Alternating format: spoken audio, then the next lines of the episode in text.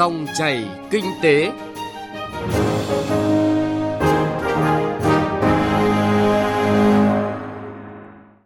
Biên tập viên Bá Toàn xin chào quý vị và các bạn. Rất vui được gặp lại quý vị và các bạn trong dòng chảy kinh tế cuối tuần hôm nay. Chương trình có những nội dung chính sau. Phân tích về kết quả báo cáo năng lực cạnh tranh cấp tỉnh năm 2018. Doanh nghiệp lớn như Petrolimex phải đảm bảo nguồn cung xăng dầu. Trong tiết mục Kinh tế số, mời quý vị và các bạn cùng nghe về cơ hội thương mại trên nền tảng số và làm gì để nắm bắt cơ hội này.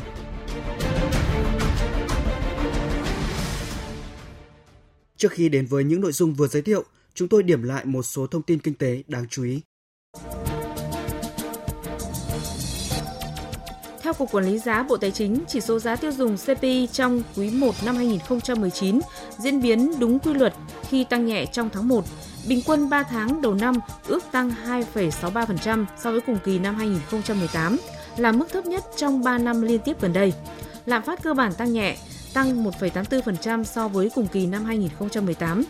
Ngày 20 tháng 3, giá bán lẻ điện bình quân đã được điều chỉnh tăng 8,36% và theo đánh giá chỉ tác động tới 0,33% mức tăng CPI của tháng 3 là mức tác động thấp.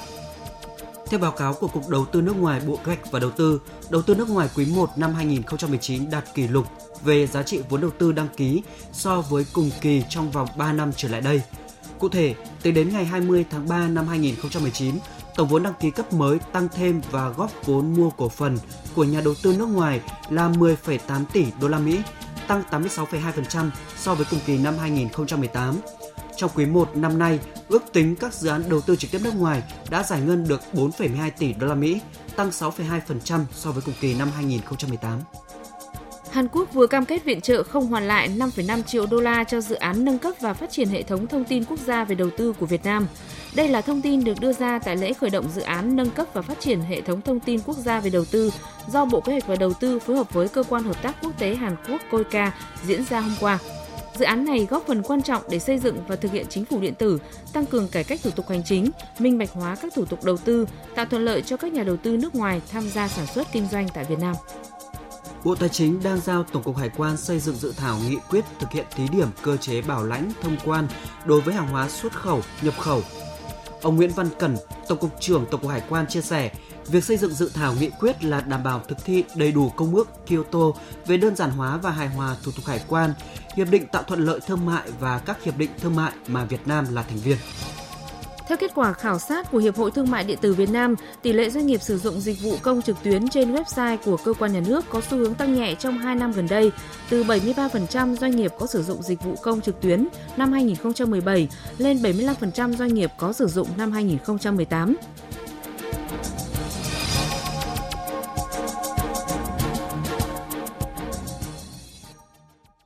Thưa quý vị và các bạn, bảng xếp hạng năng lực cạnh tranh cấp tỉnh – gọi tắt là BCI năm 2018 vừa được công bố hôm qua là kết quả tổng hợp từ cuộc điều tra lớn nhất và bài bản nhất từ hơn 12.250 doanh nghiệp trong và ngoài nước.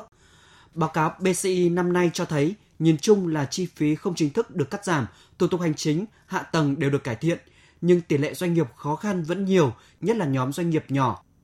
Mục tiêu điểm trong chương trình Thời sự đồng hành sáng nay, chúng tôi đã đề cập nội dung này. Còn bây giờ, biên tập viên Bảo Ngọc sẽ giúp chúng ta phân tích sâu hơn về vấn đề này. Nhìn vào chỉ số PCI năm 2018 thì thấy đây là năm thứ hai liên tiếp tỷ lệ chi phí không chính thức được đánh giá đã giảm, nhưng theo các chuyên gia thì 55% vẫn là tỷ lệ rất cao. Môi trường kinh doanh có xu hướng bình đẳng hơn, các doanh nghiệp ghi nhận cải cách thủ tục hành chính có những bước tiến, mức độ hiệu quả của công chức làm việc có xu hướng tăng lên, mức độ thân thiện của bộ máy hành chính cũng tăng lên đáng kể thời gian hoàn thành thủ tục hành chính giảm.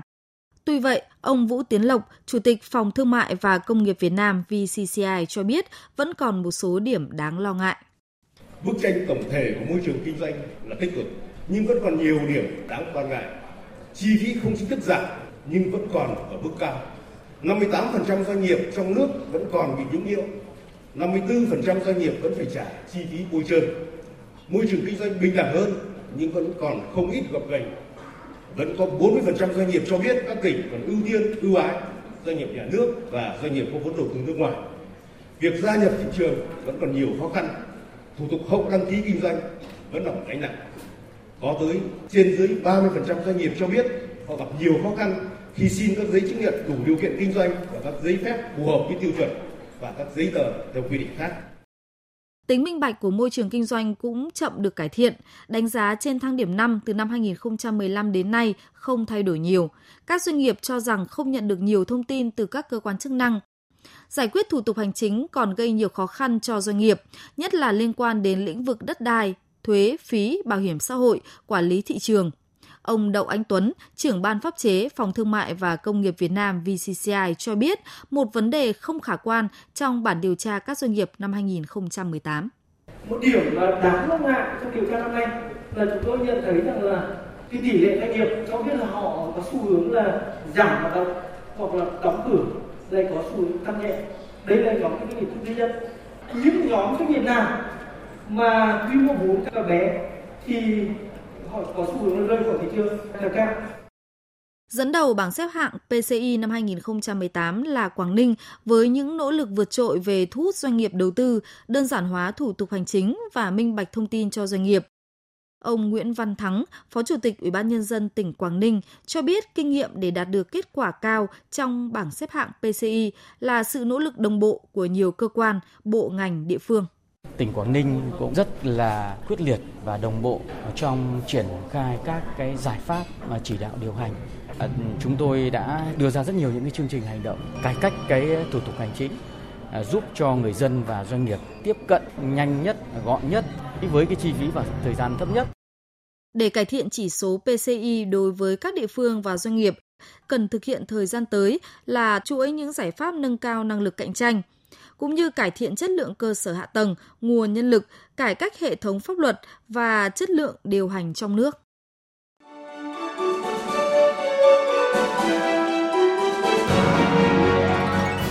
Dòng chảy kinh tế, dòng chảy cuộc sống.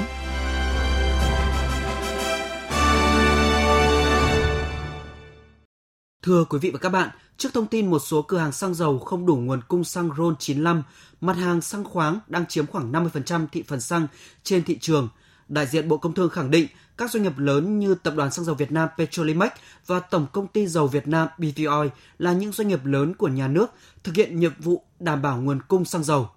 Phóng viên Nguyên Long phỏng vấn ông Nguyễn Quang Dũng, Phó Tổng Giám đốc Tập đoàn Xăng dầu Việt Nam Petrolimex về thực tế này. Thưa ông, à, trên thực tế những ngày vừa qua thì cũng đã có một số các cái cửa hàng bán lẻ xăng dầu không phải của Petrolimex thì ngừng cung cấp mặt hàng xăng RON 95. À, trên thực tế thì Petrolimex kinh doanh mặt hàng này như thế nào? Trong những ngày vừa qua thì à, Tập đoàn Xăng dầu Việt Nam cũng có nghe một số cái thông tin từ trên ờ, truyền thông đại chúng về cái hiện tượng là một số cửa hàng bán lẻ ngoài xã hội không cung cấp được cái mặt hàng xăng RON 95 tại thị trường thì ngay lập tức là chúng tôi cũng cho kiểm tra đánh giá lại trong toàn bộ hệ thống cửa hàng bán lẻ của Petromex và đến thời điểm này thì chúng tôi một lần nữa khẳng định là các cửa hàng xăng dầu của Petromex vẫn đang cung cấp bình thường mặt hàng xăng RON 95 đáp ứng nhu cầu của người tiêu dùng. Từ thực tế kinh doanh của Petrolimex thì xin được hỏi ông là cái nguồn cung xăng dầu trên thị trường hiện nay như thế nào và ông có cái dự báo cụ thể như thế nào về nguồn cung xăng dầu trong thời gian tới? Trên bình diện cân đối của toàn thị trường thì hiện nay cái cung và cầu là không thiếu. Tuy nhiên thì từng thời điểm thị trường có những cái biến động nhất định phụ thuộc vào cái cung cầu, vào cái tình hình hoạt động của các cái nhà máy lọc dầu trong nước, trong khu vực nhiều khi cả cái khâu logistics vận tải thế thì cái việc mà có những cái biến động cung cầu trong cái thời gian rất là ngắn này đấy là cái chuyện bình thường ở trong cái hoạt động kinh doanh xăng dầu. Đối với Petromex thì bên cạnh nguồn cung từ hai nhà máy lọc dầu trong nước thì uh, cân đối ra vẫn còn có một cái lượng thiếu nhất định thì chúng tôi thường là phải bổ sung bằng nhập khẩu từ các thị trường gần với Việt Nam. Và cái ưu tiên hàng đầu của Petromex trong kinh doanh xăng dầu đấy là phải đảm bảo một cái nguồn cung đầy đủ kịp thời ra thị trường cái thứ hai là cái kinh doanh phải có hiệu quả Thưa ông, một số các cái đầu mối kinh doanh xăng dầu thì họ cho rằng là điều hành giá thời gian vừa qua ấy thì quỹ bình ổn của họ, thậm chí một số các đầu mối thì đang âm. À, xin được hỏi ông là ông đánh giá như thế nào về công tác điều hành giá của Liên Bộ trong cái thời gian vừa qua và để đảm bảo nguồn cung thì Petrolimex có ý kiến như thế nào để có thể là điều hành xăng dầu một cách tốt nhất? À, cái ý thứ nhất mà tôi cũng muốn nhấn mạnh ở đây,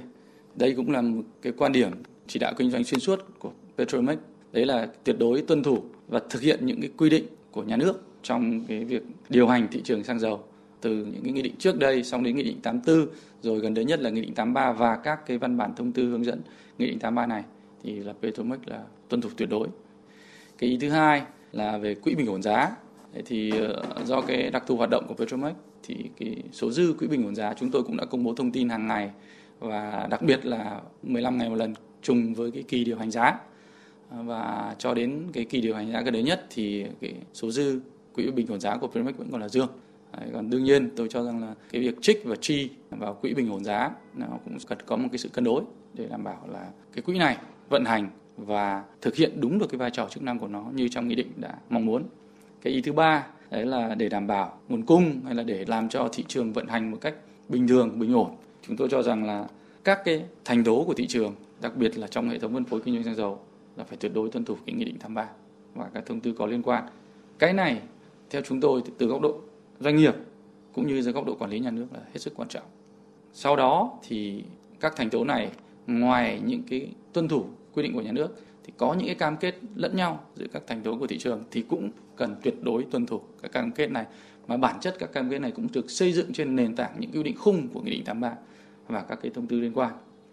Cuối cùng thì là các cái nhà sản xuất, kể cả nhà sản xuất nước ngoài hay là trong nước, khi mà đã có những cái hợp đồng, các cam kết đối với các cái doanh nghiệp kinh doanh xăng dầu hạ nguồn khác thì cũng cố gắng tuân thủ. Đặc biệt là đáp ứng được cái tiến độ cấp hàng về số lượng, về chất lượng, về thời gian để tạo điều kiện cho các cái đối tác, các bạn hàng của mình thuận lợi hơn trong quá trình cung ứng, cung cấp kinh xăng dầu ra thị trường và ngoài ra thì đương nhiên cái này mỗi một doanh nghiệp thôi, tức là các cái doanh nghiệp thì cũng cần chủ động trong cái phương án tạo nguồn của mình có những cái phương án dự phòng nhất định để mà quản trị rủi ro tốt hơn trong hoạt động. À, xin được hỏi là có những cái doanh nghiệp mà à, kinh doanh à, phân phối xăng dầu bán lẻ thì à, vốn không đăng ký các cái nguồn mua từ Petrolimex theo các cái hợp đồng từ trước. Tuy nhiên thì có những cái thời điểm ví dụ như thời điểm hiện nay chẳng hạn, họ có thể gia tăng các cái lượng mua hàng từ phía Petrolimex thì à, Petrolimex có cung cấp hay không và cụ thể việc này thì sẽ được Petrolimex xử lý như thế nào? Kinh doanh xăng dầu ấy thì nó có một cái đặc điểm là cái tính kế hoạch của nó tương đối cao và thường là phải lập kế hoạch trước một cái thời gian đủ lớn để cái hoạt động cung ứng tạo nguồn và logistics nó có thời gian à, đáp ứng. Thế thì ờ, việc mà phóng viên vừa nói đề cập đấy là một số cái, cái thương nhân phân phối hay là đại lý tổng đại lý người ta có những cái nhu cầu đột xuất hay là gì đó thì tôi nghĩ rằng trong thực tế kinh doanh nó cũng là điều hết sức bình thường và không phải là nó chưa từng xảy ra. Tuy nhiên thì cái quan điểm của Petromax là Petromax sẽ đáp ứng tối đa cái nhu cầu của thị trường của bạn hàng trên cơ sở cái cân đối đáp ứng được nguồn cung cho các khách hàng thường xuyên và có kế hoạch. Vâng, xin trân trọng cảm ơn ông về cuộc trao đổi.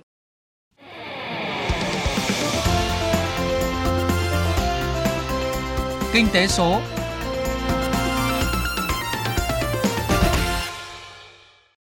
Thưa quý vị và các bạn, theo nghiên cứu của các chuyên gia kinh tế thì thương mại trên nền tảng số là lĩnh vực còn đầy tiềm năng và cơ hội phát triển ở Việt Nam – Tuy nhiên, để biến tiềm năng và cơ hội này thành hiện thực thì cũng đặt ra nhiều thách thức đối với việc xây dựng khuôn khổ chính sách hỗ trợ phát triển lĩnh vực này ở nước ta.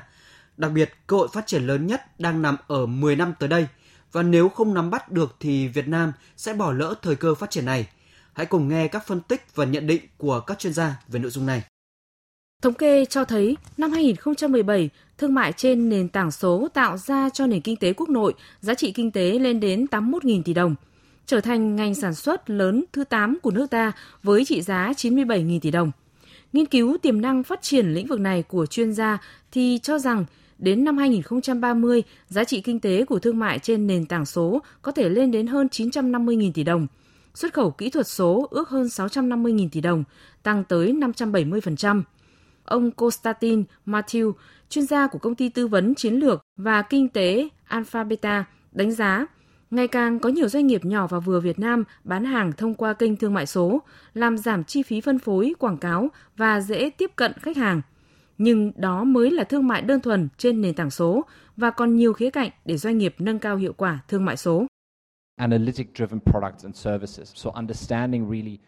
những sản phẩm dịch vụ liên quan đến phân tích thị trường có thể giúp doanh nghiệp hiểu người tiêu dùng cần mua gì, muốn mua gì và từ phản hồi từ người tiêu dùng, doanh nghiệp có thể giám sát cách mua bán của người tiêu dùng, biết họ mua sản phẩm này thì có thể mua sản phẩm nào khác. Đó là cơ hội để doanh nghiệp ghép góp sản phẩm để bán ra và tạo bước nhảy vọt rất lớn trong tiêu dùng. Câu hỏi là liệu doanh nghiệp nhỏ và vừa có làm được như vậy không? Thì có thể những sản phẩm này hiện nay chưa có, nhưng nếu có chính sách đầu tư phát triển năng lực doanh nghiệp phù hợp thì sự thay đổi có thể xuất hiện ngay lập tức. Chuyên gia cũng phân tích, cơ chế chính sách khuyến khích phát triển thương mại số cho doanh nghiệp vừa và nhỏ không phải chỉ là hỗ trợ trực tiếp. Quan trọng hơn là phải làm sao để các doanh nghiệp thương mại điện tử đa quốc gia tham gia mạnh hơn vào thị trường trong nước, cả ở khía cạnh đầu tư và liên kết cùng phát triển. Để làm được điều này, ông Nguyễn Đình Cung, Viện trưởng Viện Nghiên cứu Quản lý Kinh tế Trung ương nhấn mạnh vai trò của cơ chế phát triển hệ sinh thái công nghệ, gọi tắt là ecosystem. Cũng một trong những cách tức là tạo ra cái ecosystem và có những doanh nghiệp như Google hay là Facebook đầu tư và thành lập đấy. Những cái doanh nghiệp mà nó vào như thế gọi là quân bi, những ông ông chúa. Ông chúa nó đến đâu thì à, ông thợ nó đến đấy Câu hỏi đặt tiếp theo là không phải những cái ông Queen Bee hay những doanh nghiệp đó đầu tư ở tất cả các nước. Thế thì điều kiện nào để nó có thể đầu tư ở đấy? Đấy, tạo ra ecosystem và những cái doanh nghiệp dần đầu là như vậy. Và cái điều thứ hai là điều quan trọng hơn là cái tạo ra cái thể chế hay cái chính sách mà doanh nghiệp trong nước nó lớn lên được gia nhập vào cái ecosystem này. Đấy là những câu hỏi mà chúng tôi luôn luôn phải suy nghĩ. Dễ nhận thấy là thương mại số mang lại lợi ích cho tất cả các lĩnh vực, nhất là các lĩnh vực truyền thống sẽ được hưởng lợi nhiều nhất như cơ sở hạ tầng, dịch vụ tài chính và sản xuất số. Nhưng để thu được những lợi ích từ thương mại số thì đòi hỏi phải có những quy định chính sách cởi mở và thuận tiện hơn, nhất là khi so sánh cạnh tranh với các nước trong khu vực.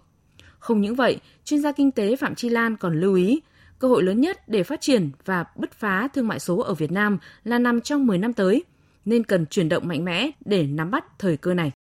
Cái mốc 2030 là cái mốc lúc mà Việt Nam sẽ kết thúc thời kỳ dân số vàng. Từ nay đến đấy còn đang dân số vàng, tận dụng nó đi. Cái chuyện công nghệ mới này nó chủ yếu là của những người trẻ. Lứa tuổi 15, 16 là các cháu nó bắt đầu làm được rồi. Thành ra là cả một cái lực lượng dân số vàng hiện nay còn đang có ở Việt Nam và nói chung người Việt Nam có một ưu thế là cái khả năng về tư duy logic tương đối tốt, và khả năng học toán là tương đối tốt. Cái chỉ số về PISA của Việt Nam là nó ngang bằng với OECD, nó vượt trội hơn rất nhiều nước Đông Nam Á khác. Thì không có lý do gì chúng ta không sử dụng được cái lực lượng dân số vàng này để mà làm. Thì tôi nghĩ đây cũng là một thời cơ rất lớn. Nếu không tận dụng thời kỳ dân số vàng này mà để sang, già hóa dân số rồi, thì cái cơ hội để phát triển nó càng khó khăn hơn gấp bội. Bởi vì lúc bây giờ đến cái lực lượng những người lao động nó sẽ không đủ cái độ linh hoạt để tiếp cận với những cái mới được nữa. Cái dân số vàng này lại đang cùng một lúc với cái nhịp độ thay đổi rất nhanh của công nghệ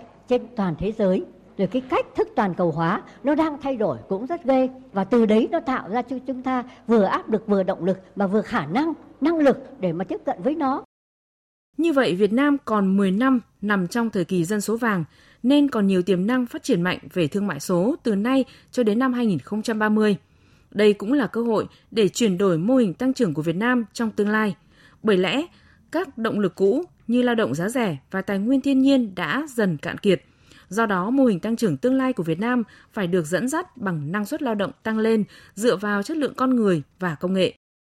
Muốn làm được điều này, không chỉ cần khát vọng vươn lên của doanh nghiệp mà càng cần hơn là chuyển động về tư duy thiết kế và xây dựng thể chế phát triển cho kinh tế số nói chung và thương mại số nói riêng. Nội dung phân tích về kinh tế số ở Việt Nam, cơ hội lớn chỉ trong 10 năm nữa cũng đã kết thúc dòng chảy kinh tế hôm nay. Chương trình do biên tập viên Trung Hiếu biên soạn và thực hiện. Xin chào và hẹn gặp lại quý vị và các bạn.